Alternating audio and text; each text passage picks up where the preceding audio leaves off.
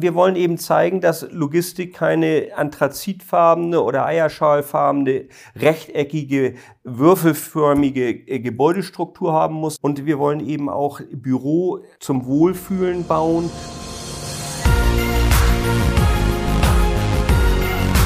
B und P Business Talk. Der Wirtschaftspodcast aus der Metropolregion Hamburg. Präsentiert von Business and People. Ja, hallo, mein Name ist Tobias Pusch. Mit meiner Firma Wortlieferant produziere ich diesen Podcast. Heute verschlug es Redakteur Wolfgang Becker und mich bereits zum zweiten Mal zur InTime Transport GmbH nach Buchholz. Das sind die äh, am Trell der Berg mit der großen bunten Halle, Spätestens dann macht es, denke ich, bei jedem Klick. Die ist ja schlecht zu übersehen. Und äh, die Geschäfte laufen gut. Da wird jetzt nochmal angebaut. Allerdings, ähm, ja, es gab einen Plan, der war gut, aber dann kam die Realität, da wurde der Plan geändert. Davon erzählt Geschäftsführer Christoph Gino hier im Gespräch.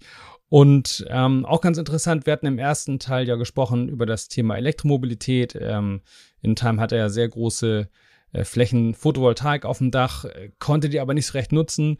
Und auch da ist Christoph Gino jetzt einen großen Schritt weitergekommen und kann diesen Strom jetzt auch wohl selber sehr gut verwenden, was ökonomisch ja durchaus Sinn macht. Also eine wieder mal spannende Episode mit Herrn Gino. Wir wünschen viel Spaß beim Zuhören. Wir sind hier heute zu unserem zweiten Termin bei InTime bei Christoph Gino, Geschäftsführer und Inhaber von InTime, einem großen Logistikunternehmen hier bei uns am Trelder Berg. Und wer jetzt nicht sofort schaltet und sagt InTime, was ist InTime? Denkt nach, die bunte Fassade am Trelder Berg, die kennt eigentlich jeder, der auf der B75 vorbeigefahren ist. Herr Gino, jetzt sind Sie seit drei Jahren hier und sind Sie zufrieden am Standort? Ja, sehr. Am Anfang habe ich damit gefremdelt, weil man doch ein wenig weiter weg ist von den Verkehrsachsen. Inzwischen fühle ich mich und vor allen Dingen die Mitarbeiter pudelwohl. Ja, Sie haben ja eine Riesenfläche. Wie viele Quadratmeter haben Sie insgesamt? Das ist ja hier ein großes Areal. 65.000 Quadratmeter Grundstück, derzeit mit grob 20, 22.000 Quadratmeter Halle bebaut. Gut, 22.000 Quadratmeter Halle, da geht ein Haufen Holz rein. Sie haben ja verschiedene Branchen, die Sie beliefern. Unter anderem sind auch Medikamente dabei. Was lagern Sie hier noch so? Also unsere Spezialitäten sind Pharmaprodukte als auch Gefahrstoffe. Ähm, dafür haben wir die speziellen technischen Lösungen im Gebäude und äh, auch die Genehmigungen. Und in dem Markt fühlen wir uns wohl. Hm. Sie haben ja, als Sie vor drei Jahren hier quasi einzogen, mehrere Standorte zusammengelegt oder mehrere Immobilien eigentlich auch zusammengefasst zu einem ja. großen Komplex, so dass man alles zentral hat. Und jetzt haben Sie aber einen Plan. Das heißt, nach drei Jahren passiert jetzt was und äh, diese Fassade, die wir alle kennen, 270 Meter lang, die Front an der B75 wird sich nochmal verlängern. Was genau passiert? Ja, also Sie sagen Plan, macht ihr einen Plan, sei ein schlauer Wicht, macht ihr einen zweiten, funktionieren tun sie beide nicht. Wir hatten den Plan, unsere Vereinigten Hüttenwerke in Stelle komplett aufzulösen. Vereinigte Hüttenwerke, die verschiedenen Hallen. Die, die, verschiedenen Hallen. Das ist misslungen. Wir sind nach wie vor in Stelle. Ähm, wir haben dort jetzt noch die Hälfte des Volumens, was wir ursprünglich hatten. Mhm. Das soll jetzt ebenfalls nach Buchholz umziehen und in dem Zusammenhang wird eine Erweiterung, ein Ergänzungsbau hier am Standort errichtet. Das heißt, nach drei Jahren müssen Sie schon anbauen. Ja. Was erwartet uns denn da so flächenmäßig? Ja, wir sind ja leider aufgrund unserer 65.000 Quadratmeter Fläche auf die Ergänzungsfläche mit etwa 11.000 Quadratmetern begrenzt. Das hat etwas mit der Ausnutzung des Grundstückes zu tun, aber diese 11.000 werden kommen. Die 11.000 werden kommen, das heißt, auch die Front wird sich verlängern die aufgrund des Zuschnitts des Gebäudes, wir werden dann eine Fassade haben, die jetzt parallel zur B75 etwa 400 laufende Meter sein wird und ähnlich oder genauso bunt eben sein wird, fortgeführt wie das, was wir am Bestandsgebäude haben. Also damit man eine Vorstellung hat, 400 Meter, das sind die größten Containerschiffe, die im Moment unterwegs sind. Die sind ja. 400 Meter. Ja. Also so muss ich mir das vorstellen. Gut, ein Containerschiff hat dann noch andere Ausmaße in der Höhe, aber auch diese Halle ist ja durchaus respektabel und sie ist vor allen Dingen ja auch etwas fürs Auge. und ein Containerschiff ist nur 62 Meter breit, die größten. Da sind wir deutlich drüber. Aber wir brauchen auch keine Entladung von oben. Nee, mal gut. Wäre ja auch kein Platz, da haben Sie Ihre Photovoltaikanlage drauf. Ne? Genau, da haben wir unsere Photovoltaik drauf. Gut. Lassen Sie uns mal nochmal, also das heißt, Sie werden das gesamte Geschäft hier am Standort Trelderberg konzentrieren Ja, und haben dann also gar keine Wege mehr, Stelle hin und her und kreuz und hoffentlich quer. nicht, nein. Hoffentlich nicht. Was heißt das für die Mitarbeiter? Ja, im Moment haben wir es ja so, dass wir unsere Mitarbeiter shutteln. Aber wenn sie dann alle wieder unter einem Dach sein werden, äh, da freuen sich alle drauf. Alle. Hm, Das glaube man ist halt auch Ja, nun ist es auch dran, so, ne? in einem neuen Gebäude arbeitet man natürlich viel lieber als in einem älteren. Nicht? Also das Neue hat schon eine andere Bequemlichkeit und von daher äh, sind wir zuversichtlich, wenn alle hier sind, dass wir da ein großes Glück zusammen haben. Nun haben Sie mir ja schon mal einen Plan gezeigt, wie das aussehen soll. Und das ist ja nicht einfach nur eine Halle, also ein rechteckiger Gebäudekörper, sondern Sie haben da auch noch so einen Kopfbau, einen speziellen. Was planen Sie da genau? Können Sie das mal beschreiben? Weil wir sind ja hier im Audioformat, im Podcast kann man ja kein Bild zeigen. Aber was ist das genau? Also wir haben auf dem bestehenden Grundstück hier eine Trasse liegen, die nicht überbaut werden darf. Diese Trasse steht genau dort, wo wir unser künftiges Bürogebäude errichten werden. Das heißt, wir werden unser Bürogebäude schwebend bauen. Äh, es wird einen Sockel geben, aber das ganze, die ganze Fläche wird eben in fünfeinhalb Metern erst beginnen. Denn darunter liegt eine Versorgungstrasse der Energieversorger äh, und diese muss frei zugänglich bleiben. Das ist eine. Grundlast. Ist klar. So, also wird es ein spektakuläres Gebäude, was einfach schwebt. Wenn man sich die Animation anguckt, die Visualisierung dieses Neubaus, dann ist man so ein bisschen an Star Wars erinnert. Ne? Das kommt also schon an wie so ein Sternzerstörer hier, also mit so einem wahnsinnigen Brücke, wo das Büro drin sein wird. Das gibt natürlich von der B75 nochmal eine ganz andere Optik und vor allen Dingen eine Optik, die man überhaupt nicht mit Logistik in Verbindung bringt. Genau, das soll es auch sein. Das ist auch Ihr Geheimrezept, ne? Ja, wir wollen eben zeigen, dass Logistik keine anthrazitfarbene oder eierschalfarbene, rechteckige, würfelförmige äh, Gebäudestruktur haben muss, sondern dass es völlig anders sein kann. Und wir wollen eben auch Büro zum Wohlfühlen bauen und nicht äh, über den Rampen so als nur in eine Richtung mit Licht versorgten äh, Gebäudeteil. Das wirkt einfach einmal optisch nicht und zum Zweiten ist es auch kein Wohlbefinden für die Mitarbeiter. In unserem ersten Podcast haben wir das Thema schon mal angesprochen und ich hatte ein bisschen beschrieben, wie es hier so bei Ihnen aussieht. Sie sind ja ein Ästhet, kann man wohl so sagen, und haben ein Fable dafür, sich die Dinge hübsch zu machen und schön einzurichten. Hier sind also ganz tolle Details zu sehen, die man woanders so nicht so findet. Ähm, woher kommt das? Ach, wissen Sie, ich habe ja lange Jahrzehnte Vertrieb gemacht. Und ich behaupte immer, also jedes Treppenhaus, jede Klinke in Hamburg, jede Klingel, die habe ich bestimmt einmal begangen oder betätigt. Und da habe ich häufig gesehen, wie man es hässlich machen kann. Aber ich habe auch gesehen, wie man es schön machen kann. Und das habe ich mir gemerkt. Also man kann mit geringen Mitteln, kann man auch Dinge ästhetisch gestalten. Äh, und da diese habe ich so abgespeichert, diese Räume oder auch die Möbel, die man so mitbekommen hat. Und habe ich gedacht, also wenn du mal sowas haben wirst, so muss es aussehen. Und, und das habe ich dann hier, als ich dann Bauherr wurde, äh, wiederholt, abgerufen und gesagt, mir den Lieferanten gesucht und dann habe ich gesagt, so hätten wir es gern. Ja, also dazu braucht man einen Plan. Das ist nicht etwas, was man machen kann. Also man muss ein Gefühl dafür haben. Ja, man muss, Also man muss ein ästhetisches Gefühl haben, man muss wissen, was sieht gut aus und wie stelle ich mir was Genau. vor. Also wenn ich das hier mal beschreiben darf im Podcast, hier hängt also ungefähr eine, ja, was ist das, eine Hamburg-Ansicht, ein Elbschnitt oder sowas Ja, das in der Richtung? genau. Das, Das ist ein Bild, das muss ich sich vorstellen, 40 Zentimeter hoch und ungefähr 6 Meter lang. ja, Kommt ungefähr hin. Ja. Also so ein Bild kann man nirgends aufhängen, nur hier. das ist die Elbansicht äh, von Hamburg Innenstadt bis Blankenese 1825. Ja, das ist also ein bemerkenswertes Ding, muss man schon sagen. Gut, aber solche, solche Details oder beziehungsweise solche speziellen Dinge muss man ja auch erstmal finden, um sie am Ende umzusetzen. Das ist ja auch nicht so einfach. Ne? Sind Sie Sammler? Ja, manchmal schon. Ja, ja, ja, ja von einigen Dingen ja. Ja, ja. ja, ja. Nun kommen wir zu einem weiteren ästhetischen Thema und das ist nämlich die Fassade, die Sie haben. Über die haben wir natürlich schon ein bisschen was gesagt, weil sie eben so besonders ist und so ins Auge fällt.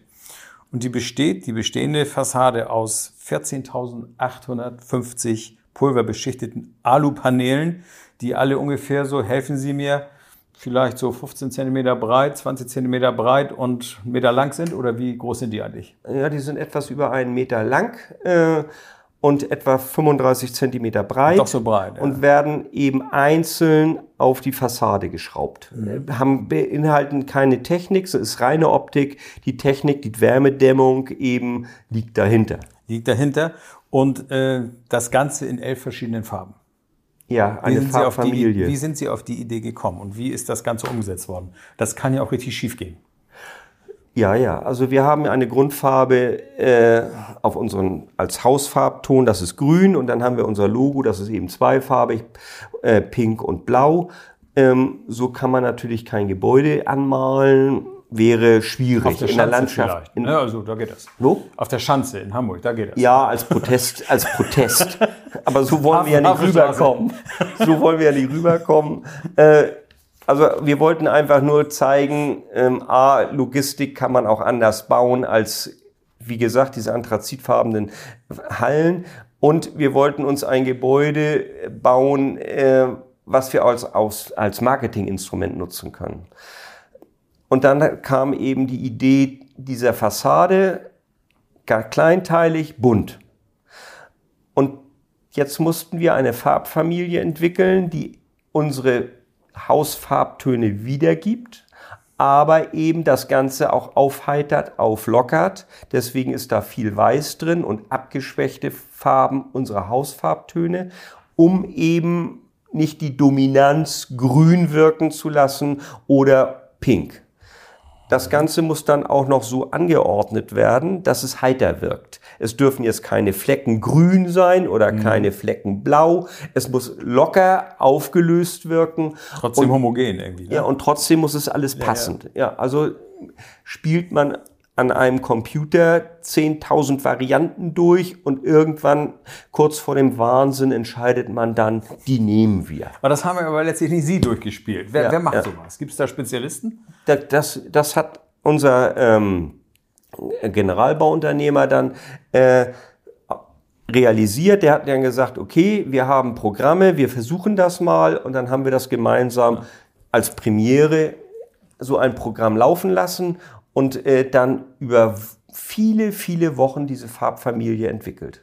Sie haben ja äh, Einblick in die Branche. Gibt es irgendwo ein vergleichbares Gebäude? Ja, es gibt ein vergleichbares Gebäude in Süddeutschland. Die haben allerdings die Passa pa äh, Paneelen ähm, nicht horizontal, sondern vertikal angeordnet. So, das sieht dann schon anders aus, aber grundsätzlich ist das hier so in dieser Form einzigartig. Gut, das ist, Sie haben ja auch erzählt, das hat auch ewig gedauert, das zu montieren, ne? Ja, das sind Monate, weil jedes Panel eben von diesen 14.000 ähm, einzeln montiert werden muss. Es muss aus dem großen, äh, aus der großen Familie einzeln herausgenommen werden. Jede muss dann für sich aufgehängt werden und angeschraubt Das heißt, der werden. Monteur hat einen Fahrplan sozusagen Ja, und weiß ja. genau, hier ist pink, Genau. der muss blau, muss jetzt was weiß ich da. genau, die gehen dann, die gehen dann im Grunde genommen horizontal so. eine Reihe durch der und anderen. dann die nächste Reihe. Bloß, bloß nicht durcheinander, weil dann stimmt nachher gar nichts Und, mehr. und Ja. jeder Platz ist fest definiert. Jeder Platz ist fest definiert. Dasselbe Ding machen Sie jetzt nochmal. Dasselbe machen wir nochmal, ganz recht. Äh, wir fangen jetzt im nächsten Februar an. Ähm, der Bauantrag ist gestellt, dauert alles seine Zeit. So, und im Februar 2022 wird gebaut, im Herbst 2022 wird umgezogen. Das heißt, ich habe hier so, eine, so ein Stahlbetongerüst. Oder, oder wie wird gebaut? Wie, wie machen Sie das hier? Nein, wir bauen, wir werden ja energetisch sehr aufwendig bauen. Das heißt, die, wir, haben keine, wir haben keine Betonwände, wir haben nur Stützen. An diesen Stützen wird dann die Fassade befestigt. Wir werden ein Gebäude bauen, welches energetisch EG 40 entspricht. Das ist neu seit dem 1.7. heißt, was früher KfW 55 etc. war, ähm, heißt jetzt EG 55 beziehungsweise EG 40. Diese 55 oder 40er Zahlen geben an, wie viel geringer der Energiebedarf dieses Gebäudes eben ist gegenüber einem herkömmlichen. So, dieses Gebäude braucht nur 40 Prozent, unser Neubau, 40 Prozent eines herkömmlichen Gebäudes an Energie. Ist im Wesentlichen, ist überautark aufgrund der Photovoltaik. Ähm, wir werden darüber hinaus eben dann die Elektromobilität nutzen. Wir werden äh, aber auch versuchen, äh, mit einem völlig neuartigen Verfahren speichern, damit wir in der Nacht unseren Energiebedarf, den wir als Ladestrom ja für unsere Flurförderfahrzeuge benötigen, eben aus den Speichermedien entnehmen und nicht das, was wir tagsüber für geringes Geld verkaufen müssen, dann nachts teuer zurückkaufen. Über das Thema hatten wir im ersten Podcast auch schon mal gesprochen. Sind Sie dann einen Schritt weiter gekommen? Ja, also Also es, deuten sich Lösungen an. Ja, es, es ist so, ähm, wir haben einen Hersteller gefunden, der uns ein Sper einen Speicher liefern wird, äh, so dass wir in erster Linie nachts unsere äh, Stapler selber laden können. Das wird installiert werden.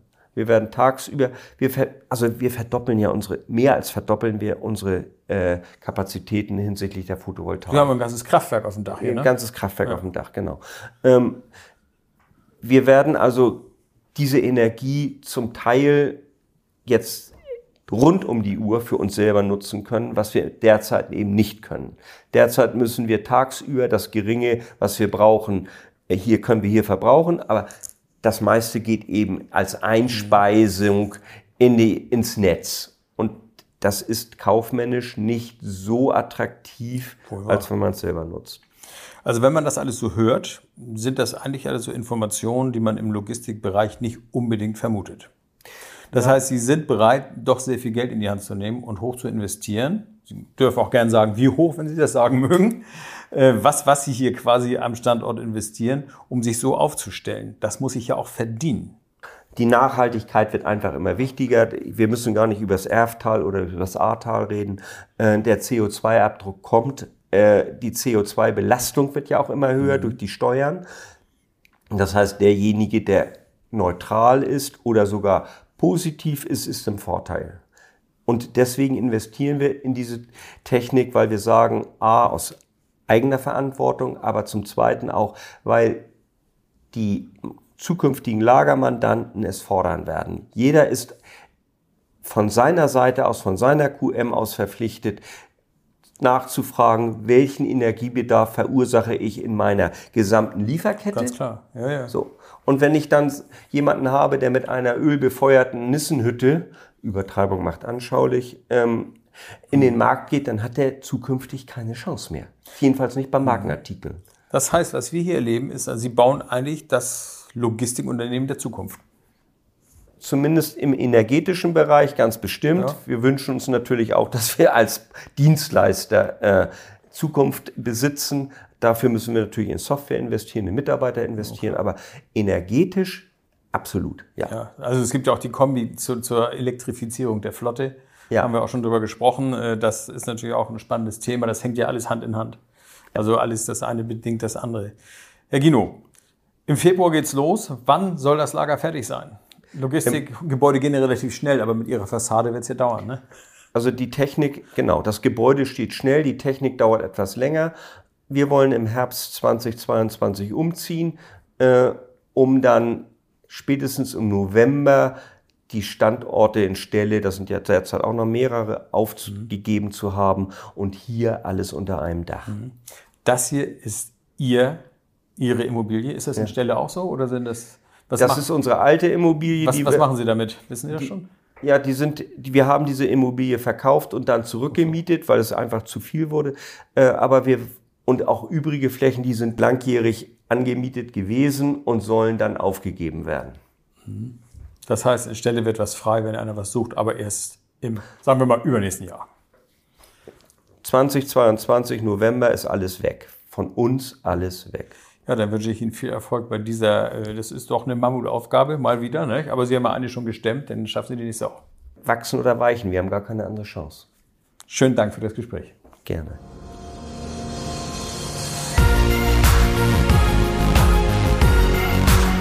Das war der B&P Business Talk. Der Wirtschaftspodcast aus der Metropolregion Hamburg. Präsentiert von Business and People.